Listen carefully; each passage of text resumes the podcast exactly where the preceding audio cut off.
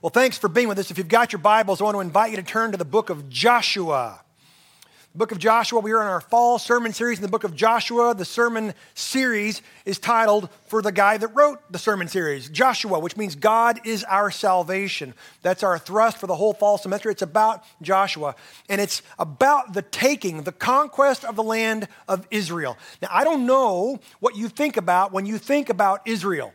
Many of us have the tendency or the temptation to think of Israel as this sort of little meh plot of land in southwestern Nebraska, kind of like it's just over there, meh, who cares, meh. But no.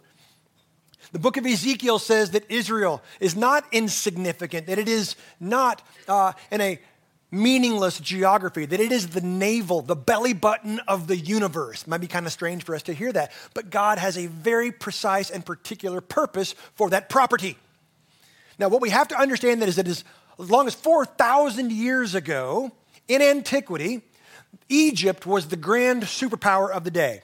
Egypt was the, the breadbasket. It had the Nile River Valley where all the agriculture was grown, had the military, it had technology far surpassing anybody else. But up in the north, you had empires like the Hittite Empire and what today would be modern Turkey. Then you had the beginnings of the Assyrian Empire, and then the Babylonian Empire, and then the Persian Empire, and some more mm, tribal groups to the far east. And then from the west would one day finally come Greece, and you would also have finally Rome that would come. But there was one road, one road that would connect all of them. On the western part of the nation of Israel today, on the east coast of the Mediterranean, there's one road called the Via Maris, the Way of the Sea. And it was this north south transit route that as the Egyptians fought the Hittites, or as the Egyptians fought the Assyrians, or as the Egyptians fought the Babylonians, they all have to travel north and south on the Via Maris. That's the artery that connects pretty much the whole world of antiquity. And then there's one road that goes east west called the Jericho Road. Not surprisingly, it connects the Mediterranean, goes completely perpendicular to the Via Maris, and it goes all the way past Jericho, across the Jordan River, and into the deserts. And that intersection is a place today we call Gezer. And it is that exact intersection of the Via Maris, north south, and the Jericho Road, east west, that God says, hmm, I'm going to place Abram and Sarai. And I'm going to have for myself a nation out of nothing. I'm going to bring over an over the hill moon worshiper with a barren wife from Babylon, and I'm going to plop them right there in the crossroads. What? Why, God? No. If you're going to start a new nation, you shouldn't move them to the Texas panhandle. Nobody's going to bother them there. They'll be left alone for millennia. No, that's not God's plan.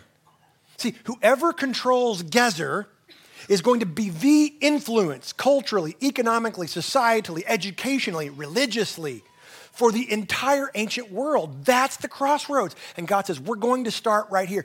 It would be like, I don't know, let's see, I'm going to start a nursing home and I'm going to put it in the center lane of the intersection of I 30 and I 35 in Dallas.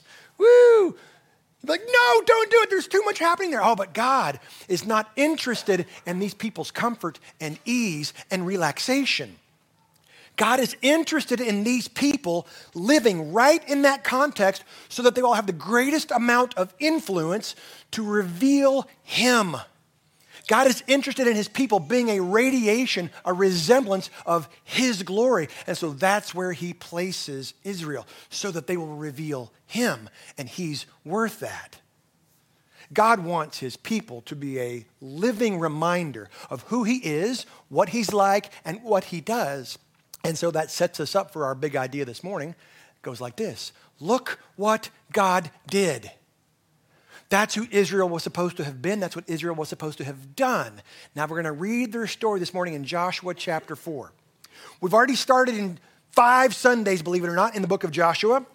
We had Moses who's leading the people out of Egypt through the Red Sea. They go to Kadesh Barnea where they're supposed to cross into the land and they say, No, ooh, scary, the giants are big, we can't take them. And they disbelieve and they distrust God. And so they have to take laps for 40 years. But finally, at the end of those four decades, Moses has died, Joshua has been exalted. He's about to carry them in. They're just about to go into the land when Joshua sends two spies to go and find Rahab. She's a prostitute in the city of Jericho. And she says, Yahweh is God. And we're all terrified terrified of you. Please save me. And Joshua says, You're in. And so they bring her after the conquest. We'll find out about that later. Yet last week we talked in chapter 3 when they begin to actually cross the Jordan River. And remember, the Jordan River, it's a river, it's not the Red Sea, but it's still pretty significant. It's at flood stages, it's in early spring, the barley harvest. It's at least 12 feet deep, it's between 300 yards and a mile wide, plus all the bramble and the brush. And so they're just now beginning to cross over all these people into the promised land of Canaan.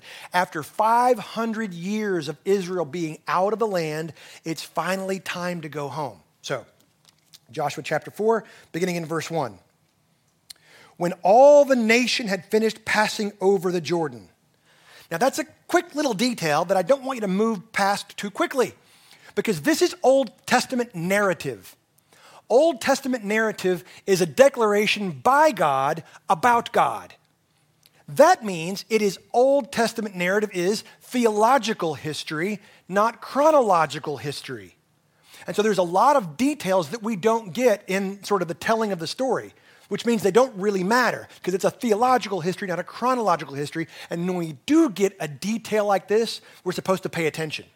All the people, all the nation had finished passing over the Jordan. The Lord said to Joshua, Take 12 men from the people, from each tribe a man. Now, back in chapter 3, we've already seen this. Joshua had already selected and appointed 12 dudes, one from each tribe, to, to demonstrate the unity and the fullness of the nation designated and distributed across all 12 tribes. And you, you got to know how this works, right? There you are in your tent one day, and suddenly there's a knock on your tent wall. Uh, it's Joshua. Joshua, what does he want? You, you, sir, you are going to be the representative of Issachar. And you say, well, that's right. What took you so long? I am Issachar. And he goes down and he finds the people of Zebulun. You, sir, you're going to be the representative of Zebulun. Well, that's right. Of course I am. What took you so long? I mean, look, my body's a temple. Feel free to worship. Who knows? These guys have no idea what their assignment's going to be, but that begins to happen in chapter 3. Well, now we're going to find out what their deal is a representative, one from each tribe.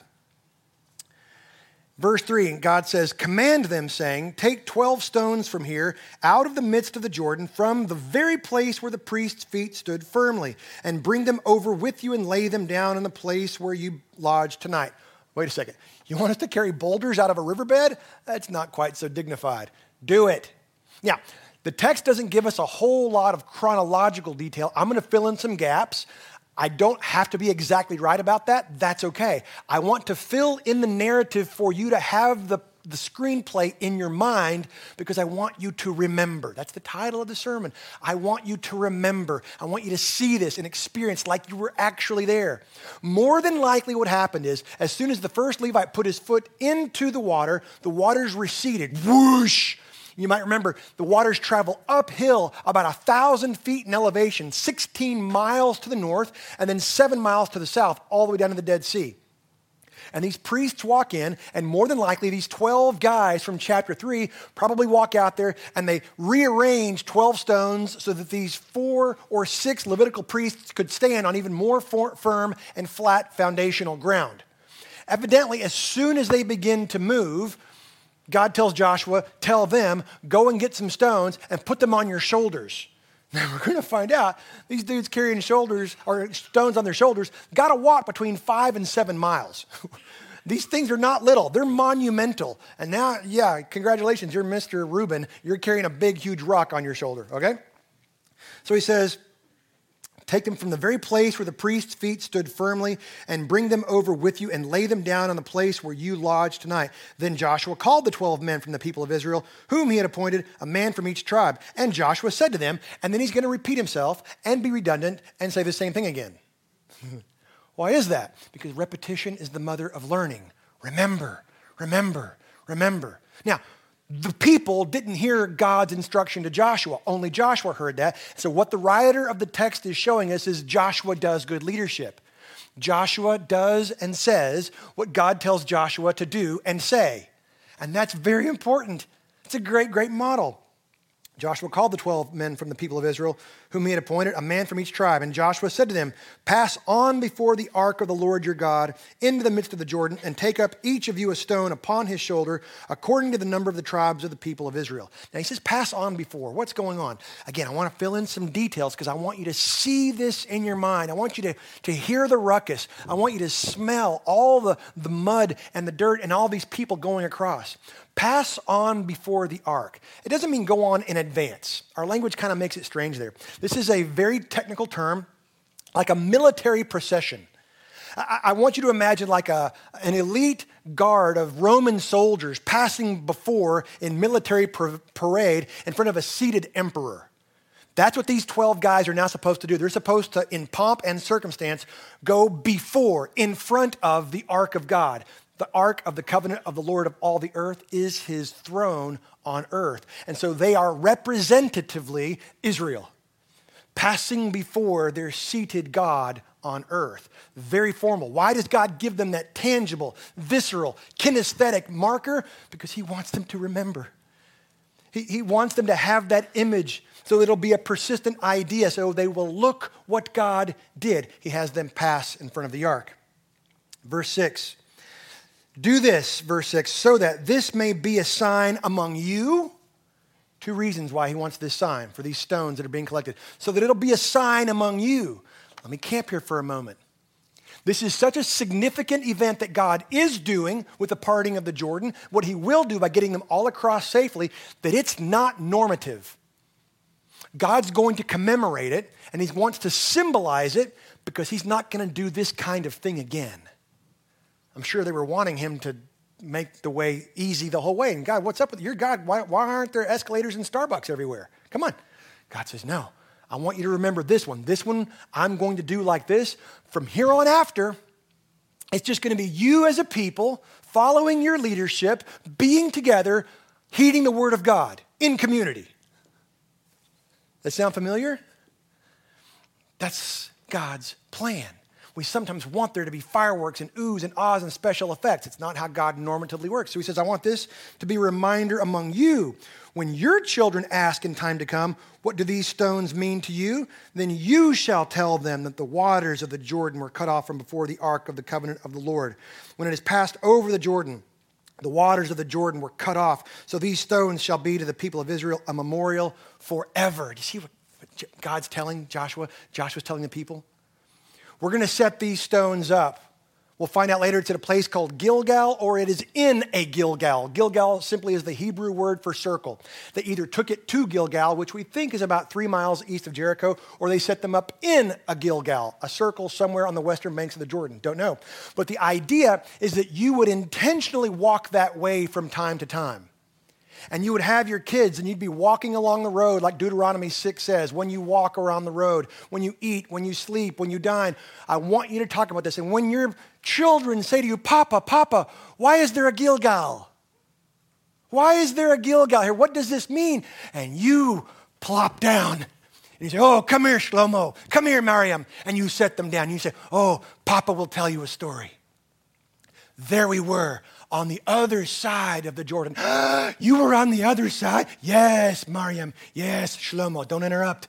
There we were. And we were frightened. Why were you frightened, Papa? I will tell you. Because in this land there were Canaanites, Jebusites, Perizzites, Hivites, Hittites, Parasites, Aggaites. They were everywhere. But our priests, they took up the ark of our God. they carried the ark, Papa? Yes, Shlomo, they carried the ark. and then what happened, Papa? I will tell you, Mariam. They put their feet in, and the waters, whoosh, rushed up as far away as Adam. as far as Adam? Yes, Shlomo.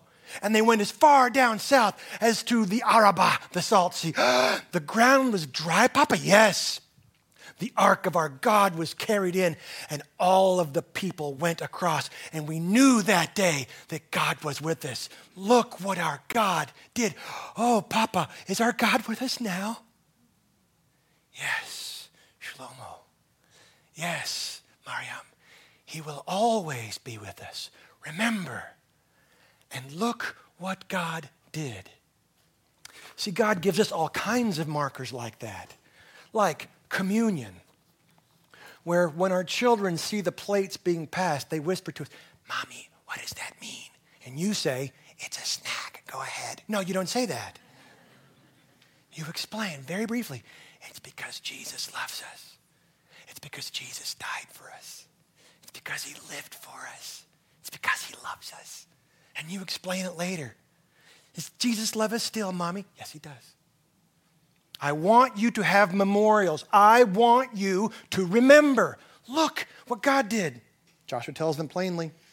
Verse 8 And the people of Israel did just as Joshua commanded. Always a good idea. When God says a thing and the people do it, that's that this is starting off on the right foot.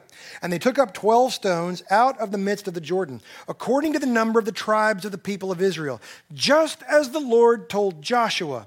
And they carried them over with them to the place where they lodged and laid them down there. Again, on the western banks of the Jordan, towards Jericho. We don't know if it was right there on the banks or a little bit further inland towards the city of Jericho. Verse 9, and Joshua, now this is interesting. Joshua set up 12 stones in the midst of the Jordan. Now, we don't have any record of God telling Joshua to do this. The, the, the, inclination of the text is that Joshua just has this personal devotion where he knows that God's doing a thing unmistakably and he wants to mark the spot. Even though it's going to be covered with water in no time, Joshua wants to have that spot, even though the people of Israel will know, and every time they walk by it, they can go, that's where the ark of the God of the, all the earth entered into the divide between God and man. The pollutant and the filth, God and his mediators entered in. I think Joshua just worships. So Joshua takes a different set of 12 stones, not the ones that were carried out. This is a different set of 12. And apparently, Joshua is able to get close to the ark. So it's not like there was this holy radiating energy that would kill people. That's not why they were supposed to keep the thousand yard distance from chapter three. It's so that they would know the way to go. But Joshua does know the way to go because he's been talking and conversing with God. So here in verse 9, Joshua set up 12 stones in the midst of the Jordan, in the place where the feet of the priests bearing the Ark of the Covenant had stood, and they are there to this day. Now, there are some people that will say, well, it's probably the same stones. Joshua just set them up, and then we went, all right, load them up, we're taking them with us. No. Two different sets of 12 stones. Joshua wants to, wants to commemorate and to mark this spot. Now, when he says they're there to this day, that probably doesn't mean here in 2022. They're there to the day when this text was actually written. Someone's probably found them by now, and they're at somebody's coffee table in Winona. I have no idea. Probably not actually still there today. Verse 10 For the priests bearing the ark stood in the midst of the Jordan until everything was finished that the Lord commanded Joshua to tell the people. According to all that Moses had commanded Joshua, the people passed over in haste. Just as Moses had commanded the people, and then Moses commanded Joshua, Joshua is now commanding the people. It's happening. They're finally going in. Verse 11, and when all the people had finished passing over, the ark of the Lord and the priests passed over before the people. Oh, this is so cool. So everyone's finally out of the riverbed. They're all mustered there on the western shore of the Jordan. And now the priests bearing the ark, they process and parade in power and presence in front of the people. As though the conquering king is going before his subjects to conquer a new land because that is precisely what is happening. Verse 12 The sons of Reuben and the sons of Gad and the half tribe of Manasseh passed over armed before the people of Israel as Moses had told them. What's going on here? Well, way back in the book of Deuteronomy, as they're going up the eastern side of the Jordan, three tribes Reuben, the oldest brother, Gad, and Manasseh, one of the half tribes, one of the sons of Joseph, said, Hey, we're shepherds, we're flock herders. We have camels and goats and donkeys and cattle. We, we don't want to go over there. That's where all the agriculture and the farming is going to be. We need this rugged land. And Moses says, Oh, they, oh, God, are you kidding me with this? And God says, No, no, it's all right. I'm down with it. That's a new Eric translation. God doesn't really say he's down with things, but you follow me. God permits it. So those three tribes stay over there. They go to war and they wipe out the people from Sihon and Og. And they sort of totally colonize it. They conquer it already. So we got these guys who are already battle tested. These three tribes. Now they're going to leave their homes, their women and children behind, but that's not all. This is interesting. Verse 13 about 40,000 ready for war passed over before the Lord for battle to the plains of Jericho. So again, these 40,000 warriors, they now process and parade in power before the presence of God. All this to encourage the people and also to scare the mess out of all the Canaanites who are watching this. These 40,000 are battle tested, but here's what's interesting. In the book of Numbers, chapter 26, we get a census. And in the census, we're told that every fighting man over the age of 20, so that would be constituting a warrior in Israel, from those three tribes would be about 129,000. They're only sending 40,000 because the rest of them are going to stay behind Transjordan and defend their property, They're defend their flocks and their homes and their families. And apparently that's completely fine. But 40,000 of them are going to lead everybody else across and they're going to parade. These are the Green Berets, the black ops dudes that come around and they go first because their swords are already chinked from human skulls. Yay! And you want to see somebody who knows what they're doing go on ahead of you like this.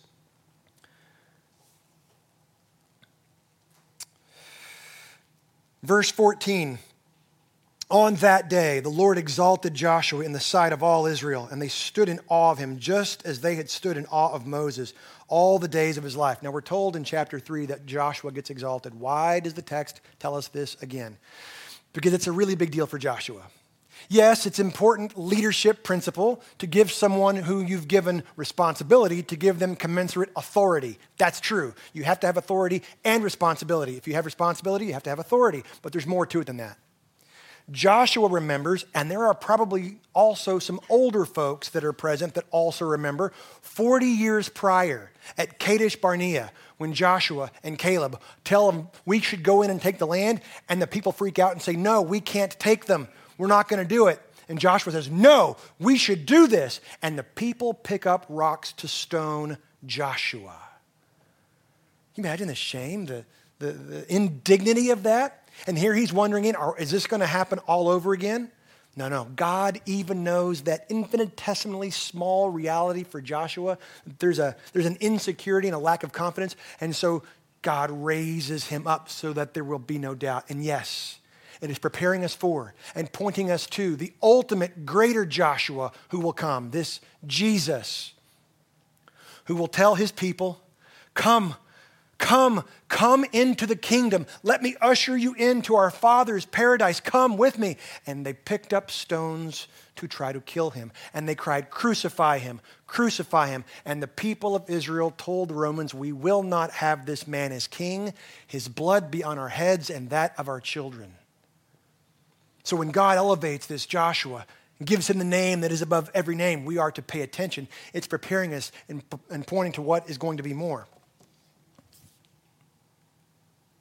And the Lord said to Joshua, Command the priests bearing the ark of the testimony to come out of the Jordan. Why does God have to keep talking to Joshua? Why can't God just talk to everybody? Well, how come Joshua? How come not Steve and, and Howard? How come, how come it's got to be Joshua? And short answer is, I don't know.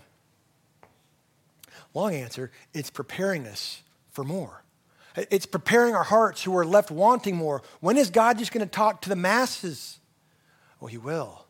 The ultimate Joshua, because of His finished work, will usher in a new conduit of communication and conversation in which people like Girgashites and Hivites and East Texasites can actually approach God's throne of grace with confidence, boldness, and joy.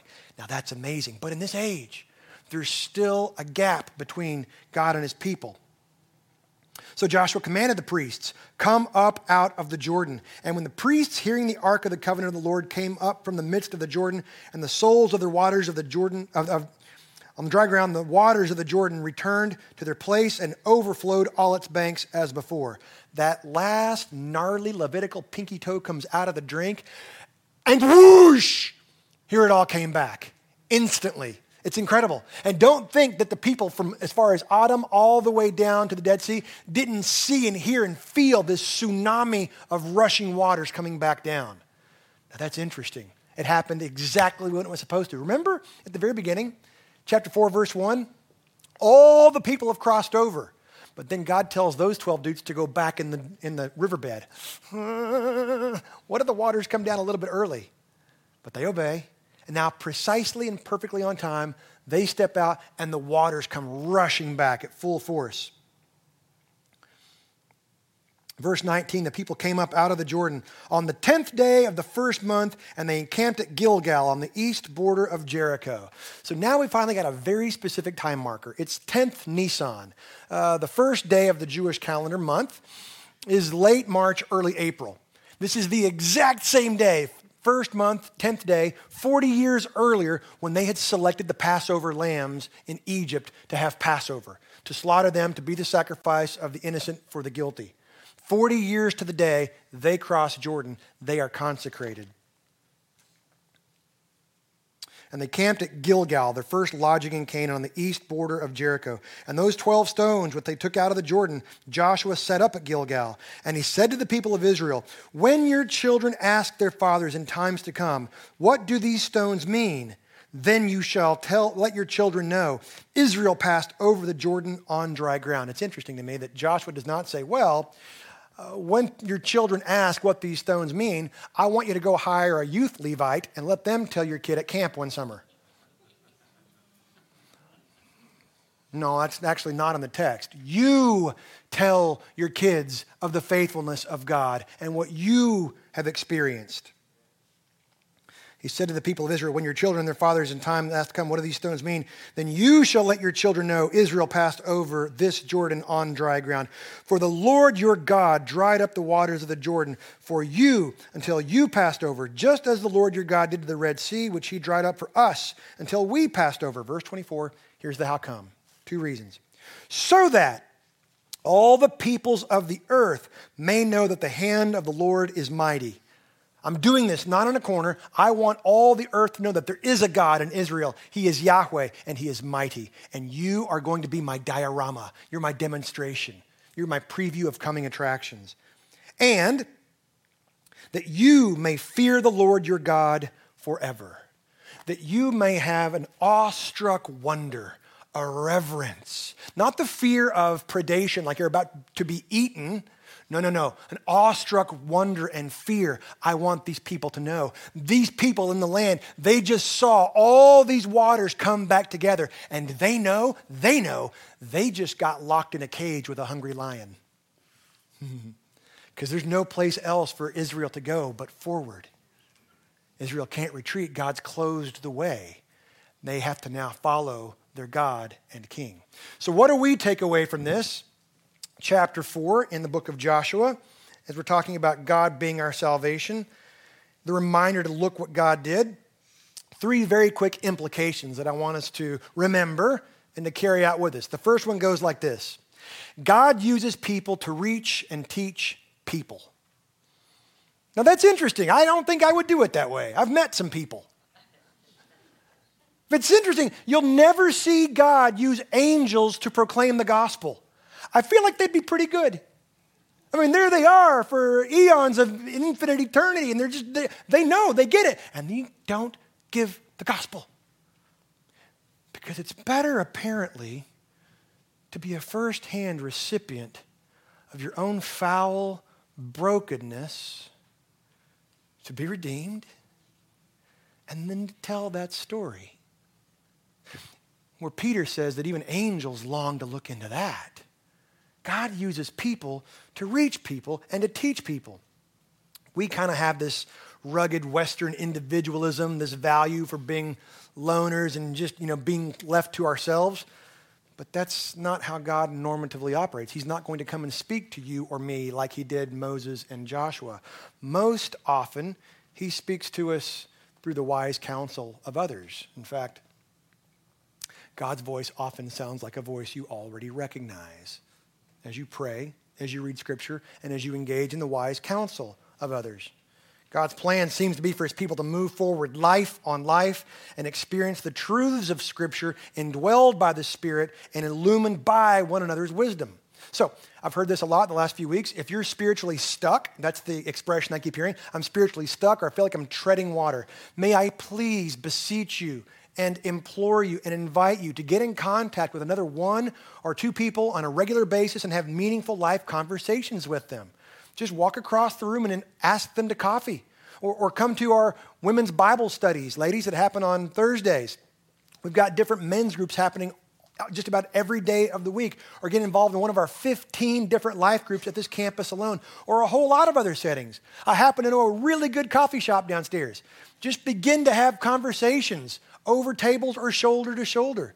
God's very voice often sounds like a voice you already recognize. Or if you're a young couple that's recently married and you've now begun to understand what it is to drive the struggle bus in your marriage, beep, beep, there you go.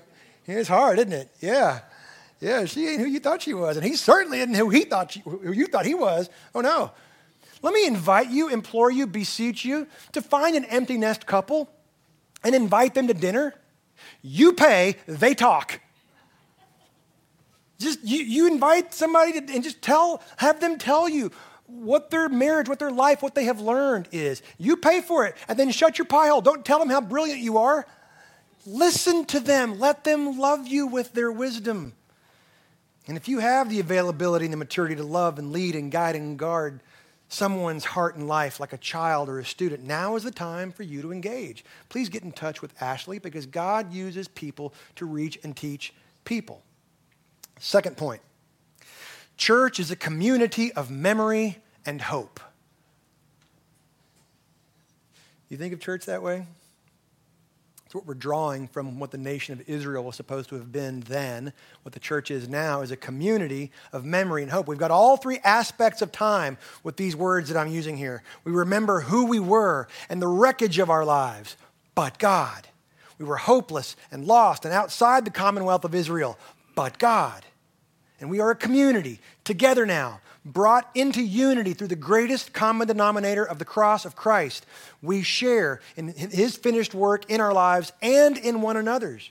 And we look forward with great anticipation and confidence to the good things that God's going to continue to do in our midst and with people we haven't even met yet from this rapidly growing community. See, church has to be a gathering of God's people who gather together because of what God has done and, and, who look forward to what else God will do, even though we might not be able to see it all yet. All the while, loving each other and being a demonstration of the glory of God in our context. Here at the crossroads of our city, I like to think of Broadway and Elm as the Gezer of East Texas the intersection of this north, south, and east, west as all cultures and influences are coming together right here. Does that mean it's easy? No, you would not believe the things we have to clean out of our bathrooms. But we're here to be the healing in the heart of the hurt because it matters. Let me just tell you, reminding ourselves, reminding ourselves that we are a community of memory and hope, that operational definition of church is at the forefront of our hearts and minds, obliterates a lot, if not all, of the landmines that so often cause church hurt. We remember who we are and what we're doing here. Third point, very quickly forgetfulness is the foe of faith. Mm-hmm. Forgetfulness is the foe of faith, out of sight, out of mind. We look and saw what God did, and then we forget. And then we have the tendency to, in our flesh, somewhat passively say, What have you done for me lately? Look what God did. He is the same yesterday, today, and tomorrow. Look what God did. One of my favorite quotes, Dietrich Bonhoeffer, one of my heroes of the faith, said, When we sin, it's not so much that we hate God, but that we choose to forget Him. Our awe leaks. We forget, but we are called to remember and look what God did.